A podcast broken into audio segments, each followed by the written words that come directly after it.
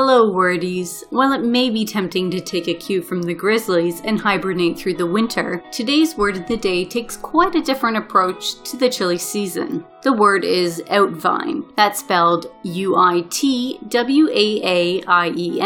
Dictionary.com defines this noun as the Dutch practice of jogging or walking into the wind, especially in the winter, for the purpose of feeling invigorated while relieving stress and boosting one's general health. As suggested by its definition and by its spelling, uitwaaien is a Dutch compound composed of the preposition and prefix uit, meaning out, and the verb wijn, meaning to blow. Here it is used in Nautilus Magazine on November 8, 2019. This quote comes from Caitlin Meyer, a lecturer in the Department of Dutch Linguistics at the University of Amsterdam, who was interviewed for the article. Uitwaaien is something you do to clear your mind and feel refreshed. Out with the bad air, in with the good, she continues. It's seen as a pleasant, easy, and relaxing experience, a way to distress or escape from daily life. The Dutch language is part of the same linguistic branch of languages as English, the Germanic branch. This shared ancestry is why some Dutch terms such as out, spelled U-I-T, which means out, may feel and sound familiar to English speakers who are otherwise unacquainted with the language. Ready to head out into the frosty cold for a stress-relieving stroll?